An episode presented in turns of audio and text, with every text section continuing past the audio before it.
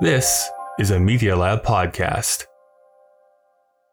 Oh man, Kyle, what? Why is it so cold? Turn up, turn up the heat, man. It's freezing. No, no, no, no, no. It helps me focus. I have to focus. That witch from last week has has done some sort of hex on me and has made these runes just appear all around the room, and I have to decipher them somehow. What What are you doing to uh, decipher the runes? How do you decipher runes? Listen, it's a whole big problem. A/B testing is required. There's footnotes galore. It's it's it's a whole big thing. Just rest assured that there is a very clear plot reason why this has to happen. Hmm. Did you uh, open all your cabinet doors just now? Let me just read out this first one that I'm pretty sure is correct. That I have cracked. Uh, I see red pebble. That can't be right. In his own garage, Kyle has built a machine, cobbled together with parts found in his friend's church basement and a dumpster behind the local Dairy Queen. This monstrosity is now alive and evil. Kyle has convinced his friend Dave to help stop the apocalypse by reviewing films the machine picks. The ultimate purpose is still unknown, and Kyle could have probably done this himself, but he's not being dragged to hell alone. This, this is, is Kyle and Dave versus, versus the machine.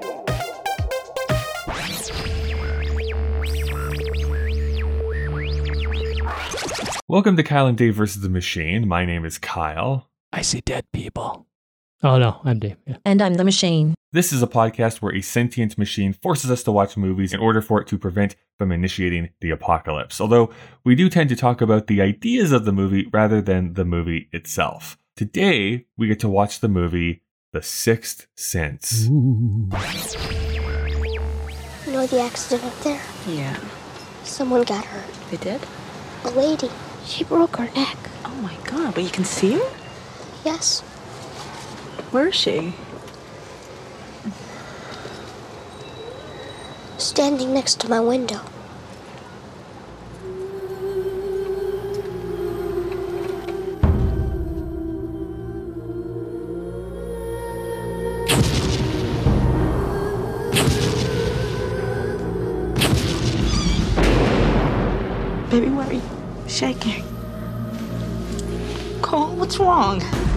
Did you ever talk to your mom about how things are? I don't tell her things. Why not? Because she doesn't look at me like everybody else, and I don't want her to. I don't want her to know. Know what? I see dead people walking around like regular people. I don't see anything. Are you sure they're there?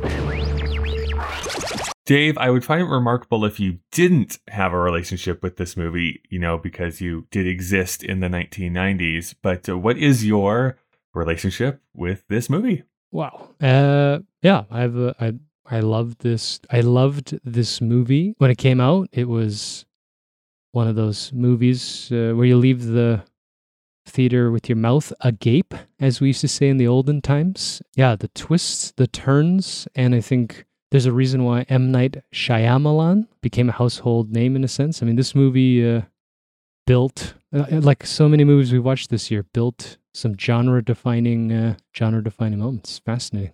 Yeah, you know, I was thinking about that about some of the movies that we've already watched here this season. Like you have The Matrix, which was like this huge, like cultural zeitgeist movie and really influenced science fiction and really action filmmaking going forward. Red Pill, Blue Pill became, you know, just part of the conversation. We have Fight Club, you know, rule number one, you don't talk about Fight Club. And then you have The Sixth Sense, which, yes, became super famous because of the twist that happens at the end. But I See Dead People is still something people quote. We also had uh, Star Wars Episode 1, The Phantom Menace, which became the trope that uh, Star Wars was no longer going to be a reliable franchise. And Still Crazy was a film that was released, supposedly. I can't believe how in 1999 alone, there was literally at least those three, um, and I'm sure there's probably even more that are out there that really just changed the culture.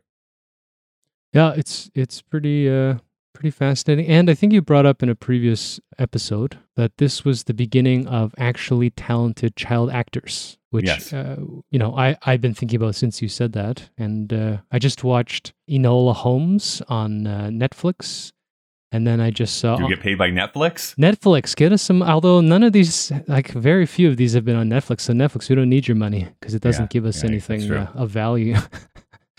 uh, No, I just saw her on uh, I don't know Jimmy Fallon or something, and she's all grown up, and I feel like she might be another. Actually, you know what? Natalie Portman probably is the start of talented child actors. I mean, there definitely were some throughout the years, right? Like you can go back in time and have like Tatum O'Neal won uh, a best support or yeah, best supporting actress for Paper Moon in the 70s. Oh my gosh, what's her name for the piano had won just a few years before this. She had become Rogue in the uh, X-Men oh right, films. Anna Paquin. Anna Paquin. Right, right. If it wasn't the start, it was at the beginning here at the very least of like talented child actors. Like to, to the extent now where if there's a bad child performance, that is what sticks out. Like the good performances don't really stick out. And I think part of that is because, you know, as as more and more people want to go into the acting profession, you basically have like acting coaches that will start teaching your kid at like two or three years old now. So it's like they've already been in like dance and tap and voice lessons from the time that they could barely walk. So that when they do become six or seven, they're all almost like kind of like mini pros. That was my big mistake. Is uh, I didn't start Yeah. tapping. Yeah. Yeah. I should have been tapping the whole time. You should have gotten your son. Start tapping. Tap a tap. Oh, he tappa. taps. No, he doesn't tap. I think too. We talked just quickly about uh, just to just to stress this point. I don't know why it has nothing to do with anything, but uh, Yeah. about how casting gets to change and put reasonably uh, age appropriate actors for these coming of age films instead of watching right. Uh, 90210 and everyone's 40 and uh, Yeah, I know. Yeah. Which is now the, teen, trope. the teen shows up. And, Yeah. Well, yeah, it's funny. I mean, it's it was. a comedy. the, the teens i mean even today i guess that that still kind of happens on tv but yeah it's, especially in the 90s where your teen shows are filled with people in at best their mid-20s but probably early 30s is what they were when they were hey, being bro. a teenager Yeah. You smoking the reefer? No, that's not. That's not correct. yeah with with their receding hairlines yeah. I mean, that basically describes this podcast. so this is a bonkers anecdote i'm about to tell you okay? Because i talking about reefer i don't know if my dad was on something or what was going on in the backstory to this. All i know is that i have a very concrete remembrance of how i watched the sixth sense for the very first time. I woke up on a saturday morning with my dad laughing hysterically. He had been working a night shift and had somehow rented two movies when he came back uh, to to the house.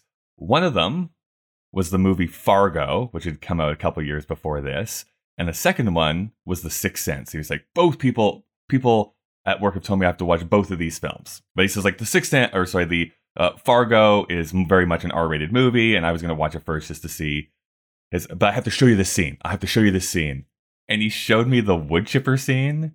And like laughed hysterically. Oh my god. So that was my first introduction to Fargo. Number one was just out of context completely the wood chipper scene, and then he's like, "Let's go watch this movie," and then we watched The Sixth Sense. Wow. so I watched The Sixth Sense basically right after I saw the wood chipper scene of Fargo. Watched The Sixth Sense, mind blown, loved the movie, thought it was great. Uh, so that would have been probably late 1999, early 2000. I don't know what uh, what month or anything that it was, but a very specific moment. Two things. I mean, definitely M Night Shyamalan became yes this like household name right after that. Like the twist was like no this big thing, and I think that that hampered his career. It was just this really well crafted movie. I think Bruce Willis was still kind of a like a big big name at that point. He hadn't tarnished his legacy yet. Uh, yeah, exactly. and then there, we, we we had this like phenomenal talent in Haley Joel Osment, and I really did think from this movie that I was like, oh, I'm at the beginning of like two people's like lengthy, amazing careers with like M Night and Haley Joel Osment. It's like there's nothing but like better things that are going to come from these people, Yeah. That didn't and I don't know if that's well. actually happened for Yeah. either of them, Yeah. unfortunately. Watch out for their comebacks in 2022. hypothetically, if we had already watched this movie, I brought this point up, and uh, Helen brought up this interesting thing about child actors, where what makes them famous, their like childlike appearance doesn't, Yeah, you know, grow up. Because Haley Right. Joel Osment- kind of actually looks like just a larger version of his child. Like I, in a sense, Yeah. we all do, but you know, he's uh, he's still got that childlike yeah thing. yeah, I, I think that's true. When you see something who are really young, I think Jodie Foster might be the only one who escaped that. To, and to a degree. maybe, but yeah. even then, that was like teenager. She was already a teenager Yeah, by that time. She wasn't like a, a small kid. So I, I, I, off the top of my head, I can't think of anyone who's like literally been like very small child to like adult and had like this really lengthy career. I would love though if it came full circle and like Haley Joel Osment had like this amazing run of like being in prestige films in the very early part of his career because he was like young Forrest Gump. He was in this movie. That in his like late late years, like when he's getting into his seventies or eighties, he's like this grizzled old man. Then he starts just getting get, all like, a these big beautiful roles. Yeah. Yeah. and that's when he wins his Oscar after like eighty years of being in the business. All right, well, let, yeah, let, let's do this. Let me go and thank some sponsors, and then when we return, we'll be talking about The Sixth Sense. Hey everyone, just Kyle breaking into the episode once again to talk to you about some of the uh, people who help make this show continue to go. You know, we've been doing this series on spooky films here in the last few weeks here on this show, so hopefully you're not too scared to help out the show by going and rating and reviewing us on iTunes or whatever podcast player it is that you listen to us in. And honestly, the biggest thing you can do to help us out at this point is that if you like this show, tell other people about it, whether that's on social media, in person, if you're allowed to see people right now. Just tell people. Just tell people. Anyways, Kyle and Dave vs. the Machine is a proud member of the Alberta Podcast Network, locally grown, community supported. The Alberta Podcast Network promotes and supports Alberta made podcasts and connects their audiences with Alberta based businesses and organizations. This week, we are sponsored by the Alberta Forest Products Association. They have prepared a special message. Alberta's forests matter to all of us. That's why Alberta's forest industry works to keep them sustainable now and for future generations. By planning 200 years ahead, helping control the spread of fire and disease, and planting and nurturing two trees for every one harvested, we keep our forests standing strong. To learn more about how our forests take care of us and how we take care of them, visit loveabforests.com. This episode is also brought to you by Park Power, a provider of electricity and natural gas in Alberta that offers low rates, awesome service, and profit sharing with local charities. So in Alberta, you get to choose who to buy your energy from. Park Power has low overhead, and chances are you'll save money if you switch. You can find out how much money you could save by visiting parkpower.ca and plugging your numbers into the Alberta Energy Savings Calculator. If you decide to switch, it's easy, nothing changes about your service, only the price you pay. Learn more at parkpower.ca. All right, Dave. Uh, what do you think? Uh, in this like non-spoilery section, how uh, how do you view this movie now? I was uh, flabbergasted. Is that a still a word that kids use these? I was flabbergasted. Well, kids don't use it, but you can definitely use it. Uh, no, I loved it. I was moved. In fact, uh, at the end, I think I cried. We'll talk Oh. about that in the spoiler section. I don't know if it's spoiler, but uh, we forgot to mention at the beginning. Toni Collette was uh, amazing in this movie too. Yeah, she's so good. Really, my first introduction to Toni Collette, and I think she is completely, still to this day, slept on. I don't think she's. I think besides this role, she's never been nominated for an Academy Award, which is like mind blowing to me. I don't know. What's the Academy? That's your Academy. No, um, That's my Academy. uh, Uh, it's only a, a few thousand of the peers of the entertainment industry, your David. peers. Hey, hey, Martin. No, so Hey, uh, Marty. You know what I thought was interesting about watching this this time is knowing the spoiler. You have this context where I guess knowing where it's going to go, I appreciated all the subtle nods to the spoiler throughout the film. Um, Mhm. And I remember kind of because I've watched this movie more than once, uh, feeling that, but it was it was great because I haven't watched this movie in a long time. So going through the paces, knowing in the back of the mind uh, what this is real, uh, quote unquote, really about, was really great. I I uh, I thought it gave more dimensionality instead of ruining just instead of ruining the uh in the viewing experience. If that's Yeah. if that's the parlance.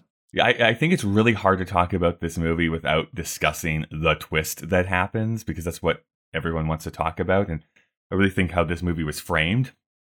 I'm sure, like the uh, initial audiences who went into this movie who did not know that that was going to happen would have had like just an amazing experience Oh yeah, of having out. no context whatsoever. I think after that first weekend though, like it kind of slipped out like, hey, there's a big thing that happens at the end. So people were anticipating it.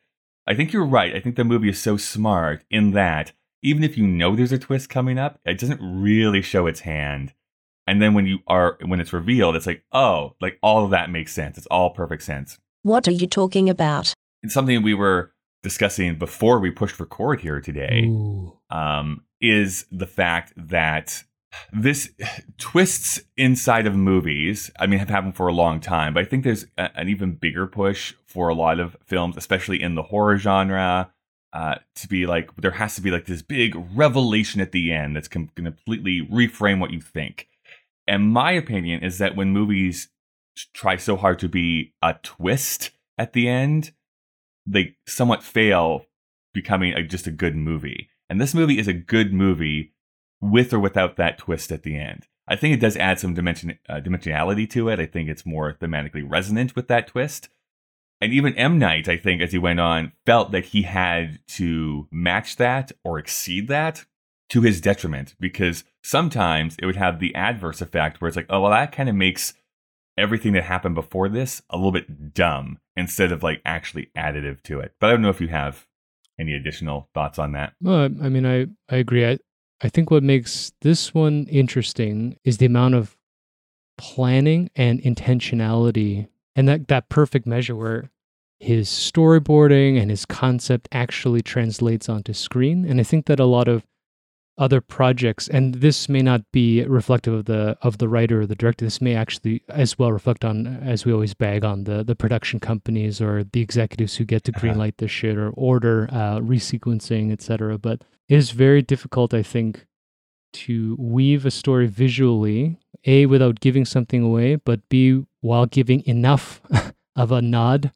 that you have to have a, some type of uh, subliminal or subconscious sense that something's going to change because sometimes movies go too dumb the other way where it, the twist is kind of like oh well fuck you you know like uh, Right. you know yeah, yeah. and then you know what i hate when they resequence at the end to show you all the stuff that happened that you didn't see on screen Uh, I, i'm trying to remember which movies are like that uh, uh, sadly the one that pops up in my head is wild things i can't believe i watched that piece of shit but uh, i think um, soderbergh had one i watched a sort of a crime movie where at the end there's a five minute montage of things that weren't on the screen and you're like well guess what the characters Mm-hmm. were doing this in the background like how the fuck would i know that Whereas in this movie, again, they show you everything. Yeah. They're not withholding the information from you. Your brain is just interpreting it to mean something when it actually means something else. So when they do those slight, like going back in time, he's like, well, wait a second. Like they were having a discussion. like, oh, no, they actually weren't. I just filled in the blanks when they actually were not. That wasn't what was happening. Yeah, that was my favorite part on watching it, knowing what was quote yeah again quote unquote really happening. It was fascinating. I uh, Mhm. I found each of those little interactions uh, riveting. Uh, you know, Yeah. I wanted to see if they would break or make a mistake in the camera work or the interaction with the characters or some of the uh, background stuff, and and it's perfect because I was like, Yeah. I know what's happening, and I still believe my brain's still fighting. Like, no, they're sitting there, they're looking at each other, and you're like, oh, Yeah, are yeah. they? Yeah, it's great. Yeah.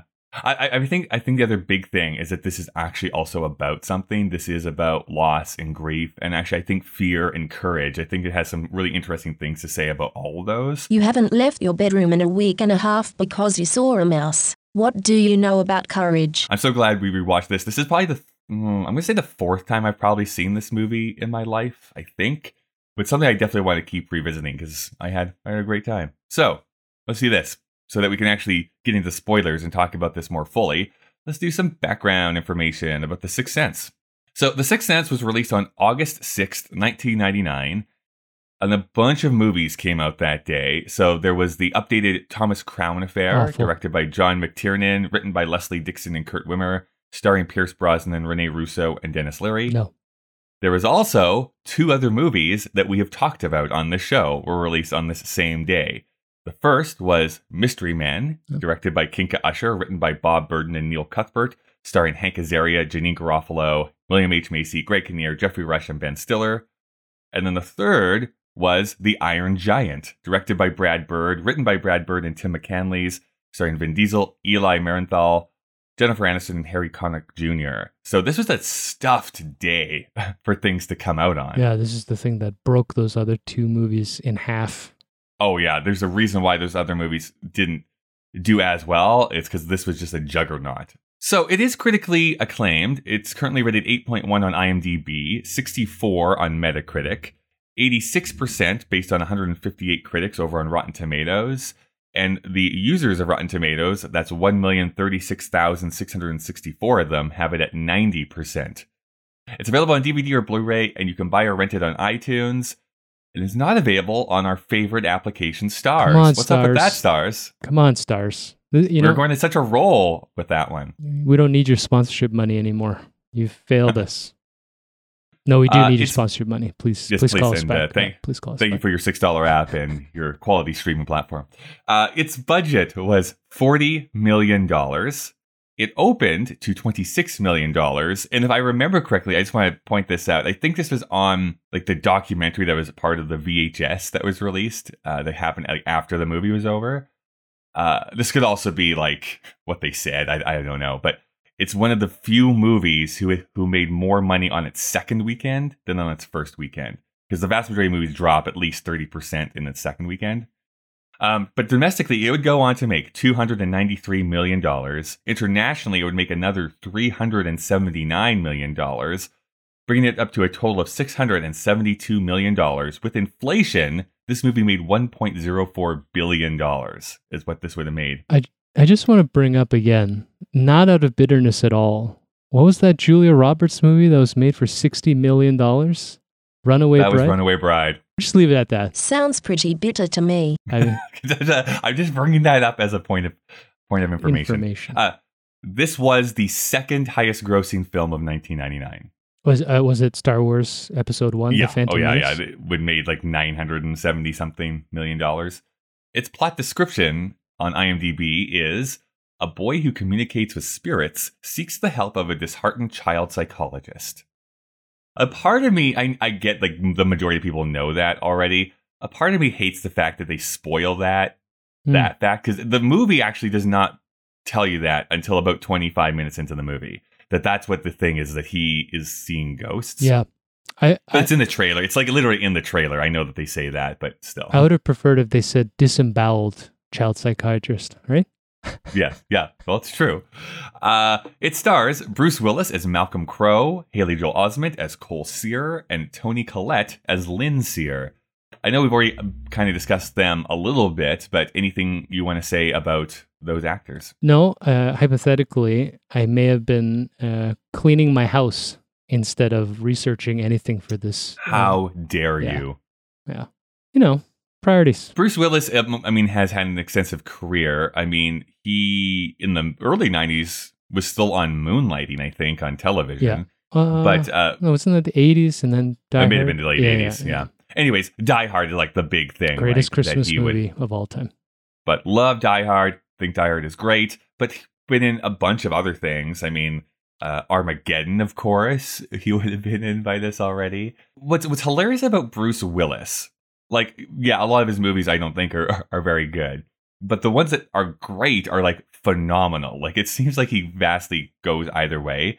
I think why he's so good in like the Fifth Element or like this movie where there's fantastical things going off is that he is so low key and so like mumbly everyday dude like dad guy that it makes the the the fantastical that goes around him even more so because he's just like oh, I'm regular guy dude. Regular Guy Dude is the spec script I'm writing for CBS right now. I, I mean, it, that's why I love Die Hard so much because it came out in. I mean, Mhm. this is a famous thing, but it came out in the era of the Schwarzenegger Stallone superhero Yeah, uh, male, and he gets his ass whipped at every moment in that thing. It's more about perseverance than the everyday cop. Feet all bloody, Yeah. like bruised Although I and mean, beaten. he jumped out into an elevator shaft, so he's not he's not me. Well, I would have just. Uh, I mean, the, the unfortunate part about that is that like by the by the end of the Die Hard franchise, and I'm Yeah. including like four, five, and six, or is there only five?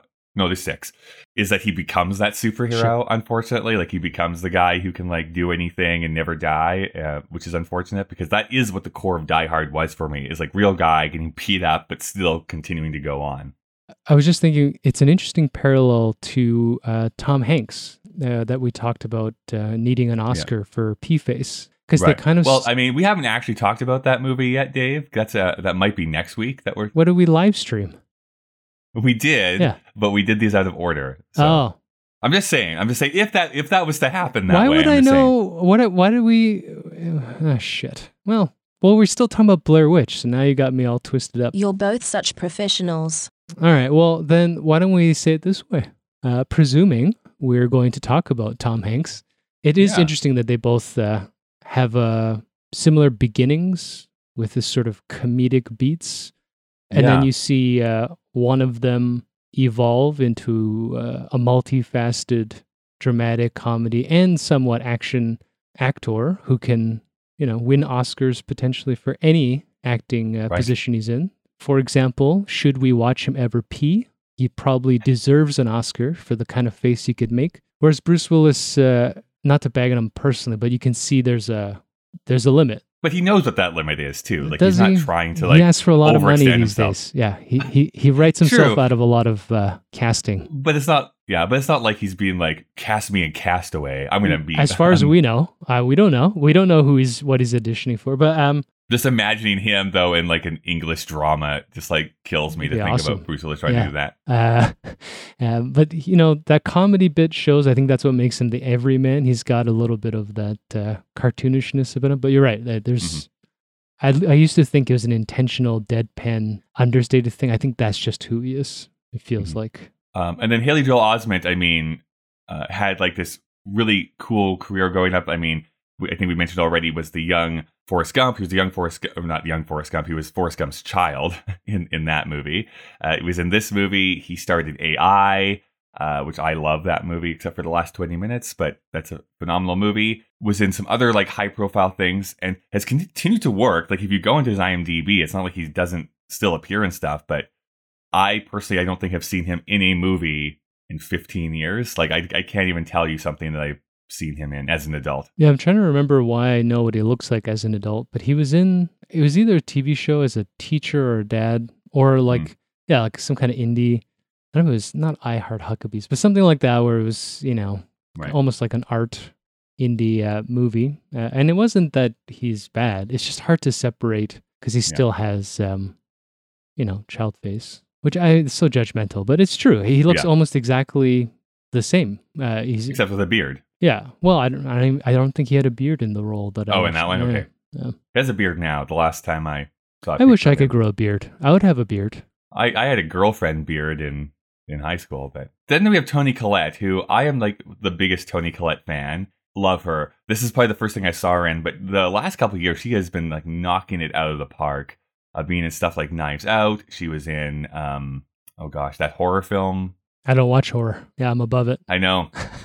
I'm too good for horror. So Well, the guy who directed Midsommar did like a film the year before, and I cannot remember what the heck that movie is called, but she was phenomenal in that. There's like this literally a woman losing her mind, and I mean it, like losing her mind. Uh, she's so good, and she can go back and forth between being like comedic and uh, dramatic and everything in between. So I, the world should love Toni Collette way more than I think it already does. Um, and then written and directed by M Night Shyamalan, who just to paint you a picture, had already written and directed the movies Praying for Anger and Wide Awake. Do you know either of those movies? uh, no. I've not seen either of them. I just know that one of them, uh, someone explained the plot to one of these before. and I can't remember which one it is, but it's uh, it has Rosie O'Donnell and a kid in it, and the kid is suing God or something like that. It's some wild tale. Anyways, one of those. That's what it, the plot Who won? is about. Uh, who won? Audiences.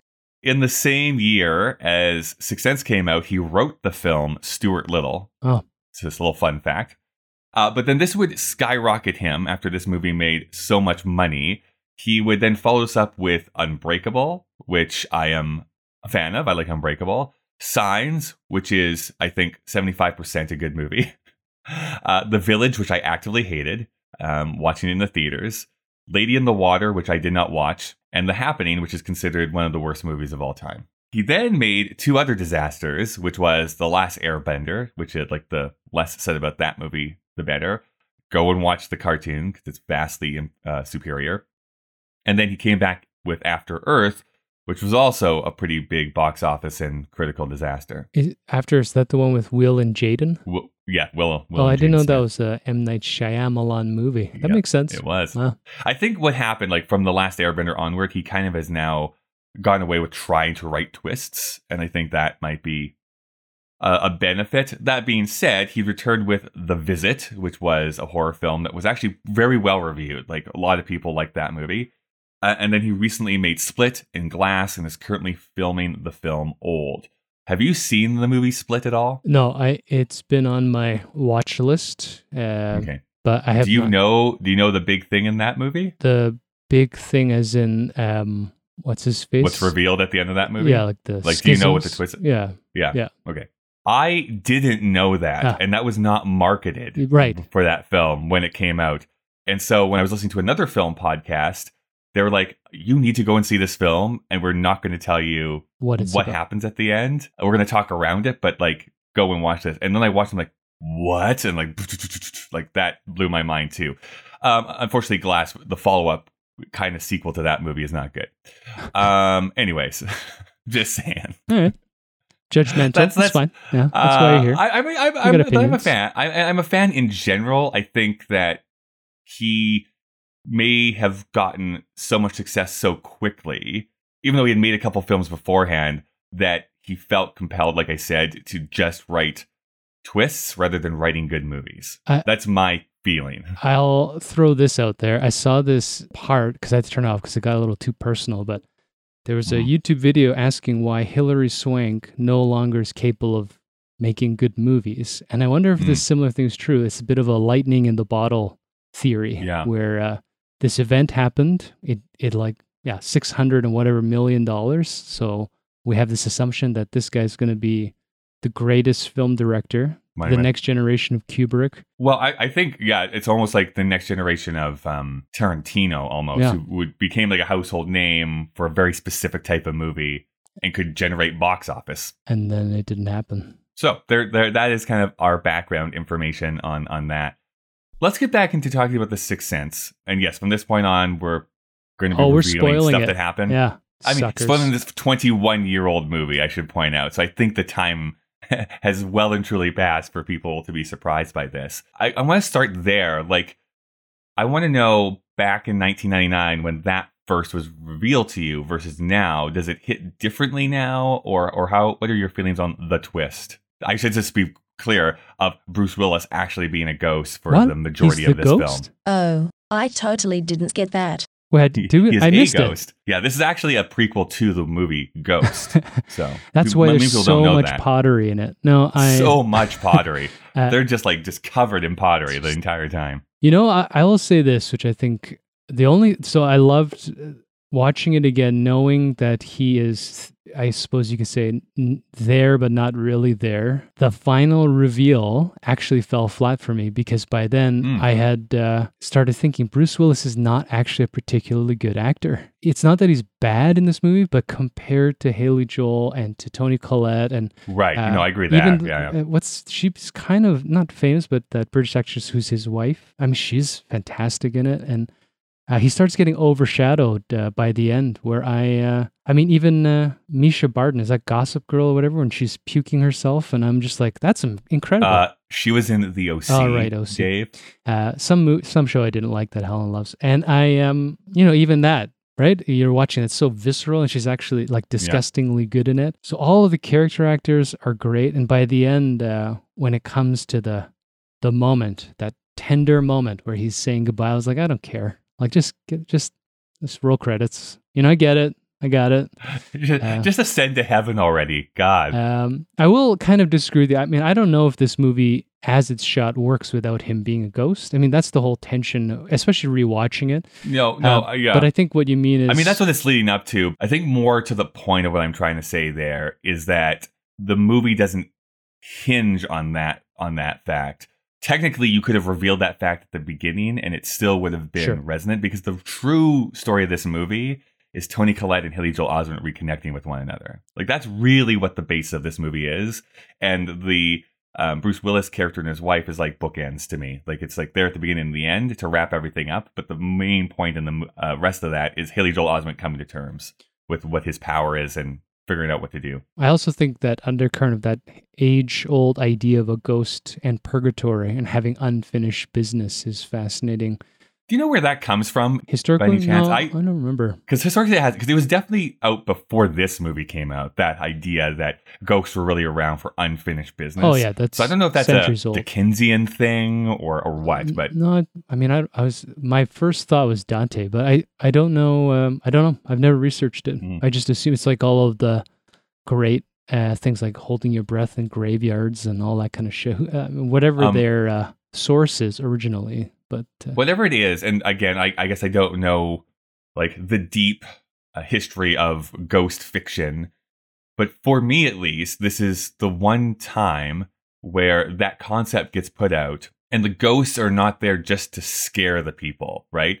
In a lot of those stories it's ghosts are there uh, protagonist finally figures out it's a ghost and it's like okay what is their unfinished business and let me go and figure that out and do it and here it's like ghosts are here. Okay, we're gonna deal with that by just going and asking them, "Hey, what do I need to do to help you out?" That that's a little bit of a different uh, take on on that story, where it's them going out and and lending out that hand rather than being scared, running away, figuring it out, and then it kind of deals with itself. yeah, and I think that there are great moral uh, suggestions there about the balance and uh, unfinished business and all this kind of stuff, living the right life. It is interesting that the one depiction of that close circle is a murder mystery in in two minutes. Yeah, I, you know, and speaking of kind of like not the scare, I mean, with the exception of the abused uh, wife in the kitchen, the ghosts are generally depicted as uh, horror, like gory, broken, Yeah. disgusting murder people, but they do are, are depicted in in a sort of um, almost an empathetic way, where they're they're shown to be suffering and needing help uh, in some way, which I. Uh, I liked better than the other horror movie uh, shticks. Of the whole point is to make you wet yourself. I like my humans wet. I thought it was actually creepier than watching that other garbage movie we watched. I have a funny story about that, so I don't know what the sequence of release is. no, we, we last week we watched the Blair Witch. Okay, so at the uh, elevator at my psychiatrist's place for social distancing, Mhm. y- they're only allowed three people in the elevator, but they put footprints uh, Mhm. to show, and they all face towards the corner of the elevators. And I got in the elevator, and two women were actually sitting there staring at the corner. Holy I shit. almost took a picture and then I thought like to send to you and I was like I don't know uh, uh, it feels like a bit of uh, even as a photographer I was like it feels a little bit of an invasion of privacy to watch these two women uh, look away from the horror See? of my company in the elevator You might say you might say that the Blair Witch is still culturally irrelevant. um, But but I think you're right. I think that the the ghosts around him are meant to be horrific and, and terrifying, and we can definitely put ourselves inside like this seven year old boy who's just trying to live his life and is also being bullied at school and has to contend with that, and you know trying to deal with his mom. And I mean, this is maybe a recurring theme that you're going to hear from me, and especially having lived through 2020. My thought watching this movie now in this year is like once again, it is a movie that maybe we didn't learn enough from. And maybe I'm asking too much from my films, but it's like the wrap up of this movie is like, let's be kind and, sh- and, and reach out to somebody and help them rather than be terrified and push them away. So when we're confronted with terror or something that makes us uncomfortable, our initial response is yes, to run away or to uh, push it uh, away from us rather than approaching and being like, how can I help you? What do you need from me? And I mean, like, I'm not doing that either. I'm just saying, it, isn't it an interesting way to to approach that problem? we'd be better at doing that if Starz would call us back and and give us more money no uh Yeah. I think uh it's then I could then I could help people for my high rise apartment. I like uh, from the penthouse. I think that's counter. I agree with you, and I think that's counterbalanced also by the reflection of how cruel humanity is. You Mhm. know, all of those uh, broken souls who either die violently or through some type of malice or suffering. Um, they show real events. You know, like the court courtyard hanging of uh, of people. You know, if we were going to watch a movie that involved corporal punishment next. Uh, you know this concept of hanging people inside a judiciary building is fascinating Yeah. i mean they weren't talking about this uh, idea of a ghost because they're a witch and they have evil intent. These are whether they're innocent Real or not people. it's just yeah it's about the sort of visceral acts that human beings are capable of. The abused wife who's uh, self-harming like that shit's it's dark but it, it's not scare horror because you have that thought like this is really this is stuff that really happens. Have i acknowledged it? And then Haley Joel Osment becomes that figure where the moment he acknowledges it, he can find some peace, like you said, in, in an action that uh, in his in his world uh, he can directly resolve some of these issues. It is weird to think what the rest of his life will be. well, yeah. It's I mean, I I, I want to be very clear. I do not want a sequel to this movie, like in any fashion. I don't want a sequel to this movie, but it is it, it- an interesting, I don't know, exercise to kind of write that movie in your head because a there's not really money in like solving ghost stories in your spare time. So As we saw what, in yeah, what right? Whoopi Yeah, Goldberg's exactly. not doing that great. so make some pottery, I guess, on the side. Uh, no, I- like. So what does he do? I could foresee him becoming a child psychologist, like the Bruce Willis character, eventually, and doing this while he can.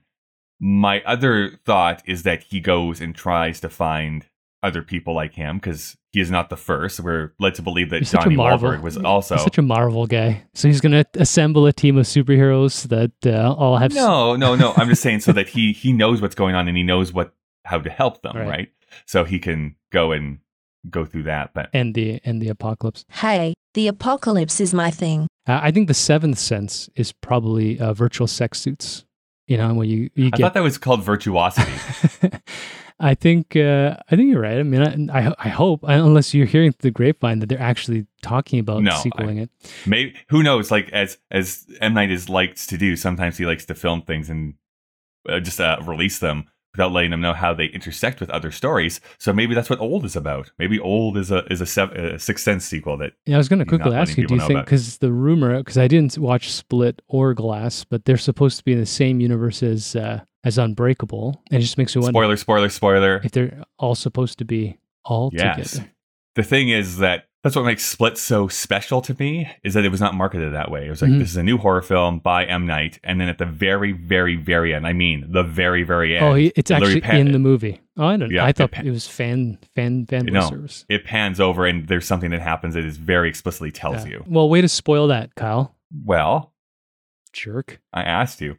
Um, so the other big thing too is that I what I noticed by looking at old reviews from this movie, and even nowadays, if you go onto like Letterboxd and that sort of thing, I see this time and time again in the write ups, which is like Haley Joel Osment so good as a kid actor, Haley Joel Osment so good of a kid's performance. And I straight up don't think you need that qualifier. I think this is a phenomenal performance, and he also happens to be a kid. I don't think you have to put in that fact that he's a child. Uh, to to your point, he holds his own with Toni Collette. Oh, like yeah. those scenes are my favorite in the movie. With it's just him and her, and the part that made me cry is the end with the car. yeah. with them talking about it, like literally tears coming out of my eyes when it's like talking about like Grandma. how grandma Oh, comes and fuck. visits me and blah blah blah and like all this type of stuff. And it's like, geez, Louise, like that is a real conversation. And those are two real people having that conversation. The way that Toni Collette breaks down, by the way, Oof. is like, yeah. Well, Uh, and, then, and, then, and then you go back to the uh, uh, Bruce Willis character, like kind of monotone with his wife. Yeah. But I mean, that's what I mean, though, right? It's like that. I don't know. the the part with Toni Collette when you're in the editing room, you got. I'm Mhm. I'm sure they had a debate. They must have been looking at it and be like, "This is a better way to finish this movie," but it Yeah, fucks up the drama. the reveal. Yeah, of the reveal. I- you know the other dimension of this is watching it as a parent. I think Yeah. Yeah. Because Emerson is around. I mean, I'm sure Haley Joel Osment at this point is probably ten, but um, Yeah, you know, probably. their the parallel of their developmental stage makes this very difficult to watch too. I mean, from the parent-child relationship to having to deal with a kid that you know kids say things before they understand the sort of impact and structure of language. So sometimes like he'll wake up and he'll talk about how his tummy hurts so much, and I'm just like, oh my god, you have COVID, and uh, and then it turns out like he just has to take a shit or he's hungry or something. So Yeah. yeah, yeah. um, you know, uh, when it starts, and I'm just imagining if I had a child who seemed so schizophrenic or whatever, like just so beyond human comprehension, you know, with the scrawling and the pictures of murders and Yeah. shit. And then watching Toni Collette, whether it's scripted or just how she deals with it as an actress, uh, it's incredible. Her her brave mom face and supporting her son, and then immediately before or after seeing her just distraught. And you know, as you know, like I'm not a single parent, but I can't even imagine the additional structure, uh, stress, uh, and Yeah. so adding that dramatic element, whether again it was intentional by design by script, I, it really got me in that. And um, again, hypothetically, if we had watched this not right now, uh, but yesterday, I was finished the movie. I was driving with Helen, and as I was describing, because she refused to watch the movie, uh, the last scene, I started crying again because it's just Yeah. hard to even describe and kind of quote the script at that point without getting completely in that moment. Uh, Yeah, like it's just it's so beautiful. And like you say, it's that lightning in the bottle where all these people kind of came together at the perfect moment because I think I kept returning to Shyamalan movies wanting that Yeah. emotion brought back to me. And I could get the mood and the director because I think he's actually a very good uh, director as far as like framing things goes and using shadow and uh, other things expertly.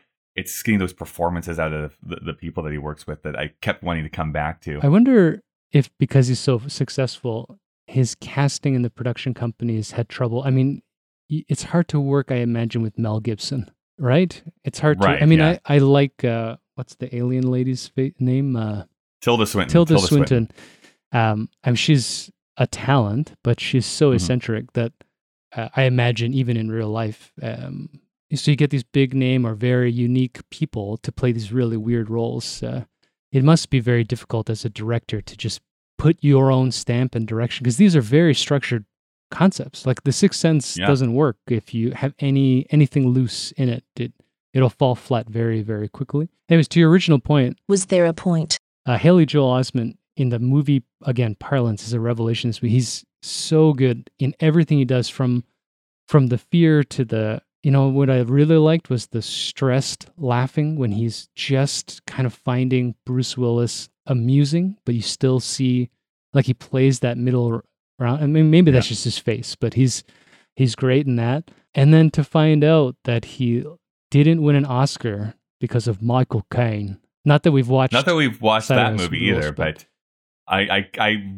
doubt very much that Michael Caine puts a better performance in. But maybe we'll be proven Yeah, wrong if and when we but we see that. But just the context. I mean, this is like a maybe an eight or ten year old kid who full range, right? Mhm. Navigates such an intricate and intellectual movie on a blockbuster scale. What do you need? What do you need, Kyle, to win an Oscar? What does it take, man? This is your world. What does it take? uh, Harvey Weinstein. Oh God. That's basically probably what Yeah, it's actually, the I'm actual sorry reason. I brought that up because there might be some gross history there too. So we'll leave that alone. Uh, Yeah. Two last things. Number one, I do want to talk about the the the theme that I saw prevalent in this movie, and I think that what it eventually brings up is that crossing the threshold between like fear and courage. Courage being, of course, like you are still fearful, but you do the thing anyways because whether you think it's the right thing to do or you're you know trying to push past that for the greater good. the greater Haley good. Joel Osment, of course, stays fearful for the most of this movie until Bruce Willis helps him cross that threshold and, and, and approach that, and which allows him to open up to his mother. And I think that that is the thing with Bruce Willis too. Subtly, is like he's fearful of his marriage and stuff going away, not realizing that he's actually already passed away, and then coming with the courage, like, okay, I'm going to let you go because it's better to let you go and I can move on rather than you know forcing you to feel regretful for the entire rest of your life. So I don't know. I think that there's some really powerful stuff there, just as a just as a theme. I'll just quickly uh, point my finger at you in the patriarchal sense. He's not letting her go. Ooh, ooh, ooh, snap. He's letting go, asshole. No, Yeah. uh, it's it suddenly reminded me of the scene in Fight Club, right? Just let go. I don't know if it's the 90s. I think this is just a general sort of post World War II existentialist sort of phys- philosophical idea of just uh, just coming to terms with the shit that's in front of you and uh, Yeah. yeah, stop running to fear, stop running to rote. Don't just go through your life in a cycle where as long as I do X, Y, and Z, everything will be fine because it's not. You got to go and dig into it. You try not to become a space monkey and set the world on fire, but in this case, uh, becoming an exorcist uh, uh, seems to work for him. He seems more peaceful as an exorcist than as a bully child. Uh, just a quick note on parenting too. Uh, in the modern day, those two little fuckers that lock him in that closet would go to jail. That scene, Well, I was gonna say, Oh like, talk about like the fact that their parents don't they ream them out. there. Oh like, my god! I wanted to push them down the I was stairs. freaking Like, out, man. And it wasn't even PC. Cl- I was just sitting there. I'm like, how? How is this a thing? Like, there are bullies. I mean, they're not even laughing. The- That was an interesting part. Is like they're just as frightened as soon as it happens. Uh, but oh my god, Kyle, was. I mean, that's another Oscar-winning moment. The uh, petrified. I mean, I, unless he's claustrophobic and they actually locked him in a method acting, the shrill shrieking. Uh, that was scarier than Blair Witch. That part uh, Yeah. just gave me the the real heebs, man. The heebs and the jeebs. we need to discuss that there are actually some really funny moments that happen in this movie. I think uh, low key Bruce Willis actually does really good at comedy. Sure, yeah. Because again, he does he's like so deadpan. But literally my absolute favorite joke is when Bruce Willis does that like little magic trick thing with like the penny, and then Haley Joel Osment just does a beat and it's like, I didn't know you were funny. Yeah. that's that's what that scene is. I think that's so funny. And then super relevant to today, the cats joke that they make in this movie is phenomenal. About you haven't seen the musical Cats. It's like, what's Cats? Oh my god, I Now everyone knows what Cats is, but back then I knew what Cats was and knew it was awful. So that was pretty funny too. And, yeah, and made 20, it more 20 years to understand that joke for the wider population. Maybe that's why they made the movie, uh, right? Because they were like, Yeah. it's a 20 year anniversary of Sixth Sense. Let's remind Yeah, let's people why it. this joke still still works. relevant. We're done here. Um, all right, so the machine has told us that we need to wrap up. So I guess we should ask that age old question that we often ask on this show. Do you think that this holds up and is it culturally relevant still? Yeah, I think it holds up. I um I thoroughly enjoyed it. I think that it avoids all of those little things like requiring bygone technologies or you know all this kind of stuff that that would alter a person's context of how this movie works. I think the concept of uh, you know ghosts and exorcism is timeless. Uh, I think the twist still works. So if if you have like I've been seeing this thing on YouTube with uh, first time kids have watched I don't know like a Queen performance or something. Oh, yeah, yeah. I think if you're Which, b- by the way, I don't believe. no, they're all total bullshit. on. But like if Yeah. you're 15, like if Emerson, when Emerson turns, let's say, however old he is, that he can handle a movie like this, he's gonna flip out. And I think even if we have VR, everything, whatever the future of filmmaking is, yeah, yeah. you put something like this on, and I think it holds great, great impact. Um, I feel I still think it actually looks great. Yeah. Like talking about the '90s look, like some of the movies we've gone back to, it's like, ooh, this looks old, like it looks dated, and I don't really feel it for this movie. I don't know why necessarily. Maybe it's just because they've crushed the black so much, so it just looks uh, like a lot of movies do nowadays kind of do, anyways. But I just think it doesn't feel old like some of the movies we've watched from 1999. I think it's also because, like uh, I, I kind of brought up, they don't rely on uh, technol visual pieces of technology. That's true. Like you don't spend time. Uh, I mean, there's one scene on the street where he chases off a car, but the car itself is not important. So you don't uh, get fixated that this is whatever, like a 1999 or like you know, Right. uh, or like in like we watched Ghost Dog and they have the flip out DVD. Uh, CD Yeah, players, you know, yeah. like little points like that where you're like, oh, what is this, right? There's no rotary phones. There's not, um, you know, everything seems to happen within the dialogue and the interactions of Mhm. people, uh, which makes the movie more timeless. Uh, um, and I, I don't know, I, maybe I'm old manning it, but I think everybody, uh, if you haven't seen it, and what the fuck's wrong with you, and just go watch it. Uh, and I think forever, you know, future generations of young people will find great entertainment. And if they're nerds like us, pick at and pick at this. There's a lot of great layers in this. So I think it holds up uh, very fantastically well. Yeah. even in another 20 years, I think people are still going to be talking about The Sixth Sense. And I don't know if I can say that for a lot of the other movies that we've watched this year. There's going to be a few of those ones that continue through time, uh, like there always are. But this is one of them that's I think is going to be high up there. I think that's why at the beginning when we talked about this genre defining, there's three movies that are on it, like Matrix, Fight Club, Sixth Sense. and this, yeah, yeah, I, I mean, as much as we liked so many of the movies of the '99, I mean they they're timeless. You could watch The Matrix now with the, the same thing, right? With like a kid, and Yeah. they'll still get blown away. This is that this is that movie. I think it's just uh, it's great. This is why M Night will always get at least 60 million, 40 million dollars to make movies. You know, it could be bombs the rest of his life, and he will always get 40 million dollars as a minimum budget. Yeah. He he should remake not uh he should remake Runaway Bride, right? And that movie needed a twist. The twist man. is, is that the audience was dead the entire time. I should just point out to everyone here, everyone here, I should just point out to everyone that if you want to give us your impressions of this movie or anything that we talk about, you can definitely send us an email at Kyle and Dave vs the machine at gmail.com. You can also hit us up either on our Instagram or Twitter, which is at KDVSTM. And if you want to check out our entire ratings that we've been doing this entire season, you can go to our Letterboxd page, which is letterboxd.com slash KDVSTM, which is what we're about to do now. Because Dave, we need to rate this movie out of five. So out of five total points, what would you give this movie? I think the movie is a five, but I'm I'm leaning towards going down to a four point five just because by the Oh. end I was uh, struggling with Bruce. I uh, I actually did feel like the final reveal scene kind of brought it down a little bit. I Mm. I just yeah I just wiped my eyes you know and my nose crying about the uh, Sure. Toni Collette, Haley Joel Osment scene, and uh, and then to watch Bruce Willis sort of spend five minutes um, bump, bumping things in a room. Where I come from, that's called third base. Yeah, I think I'll I'll, I'll have to settle for a four point five or like four point seven five. I don't know, four point nine. Um, but uh, but it's so close. Yeah. I am giving it a five out of five. This is one of my favorite movies of all time, and I don't mind saying that. Uh, I still think it holds up, even with that Bruce Willis stuff at the end.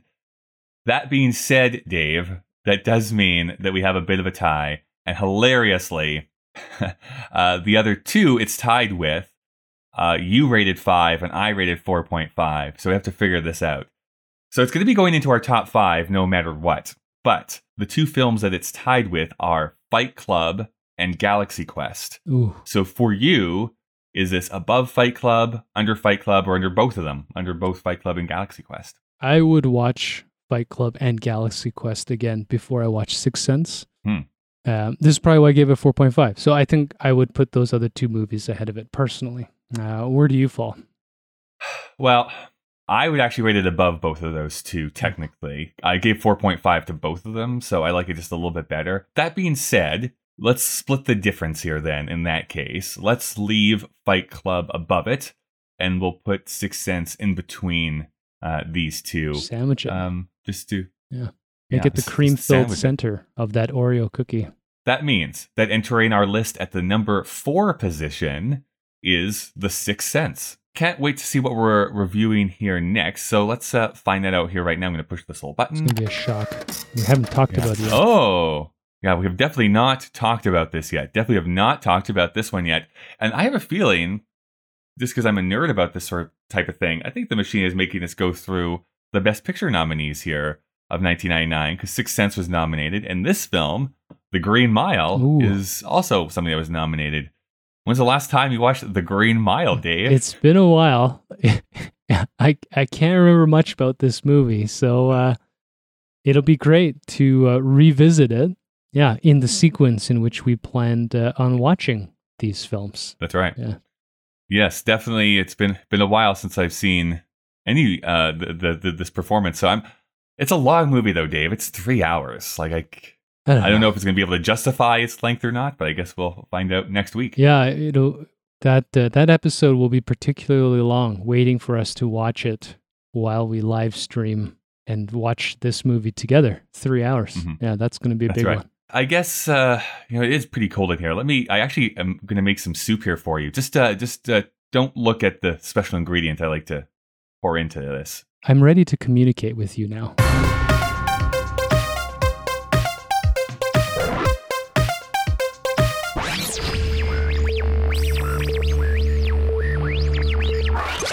I like my humans wet.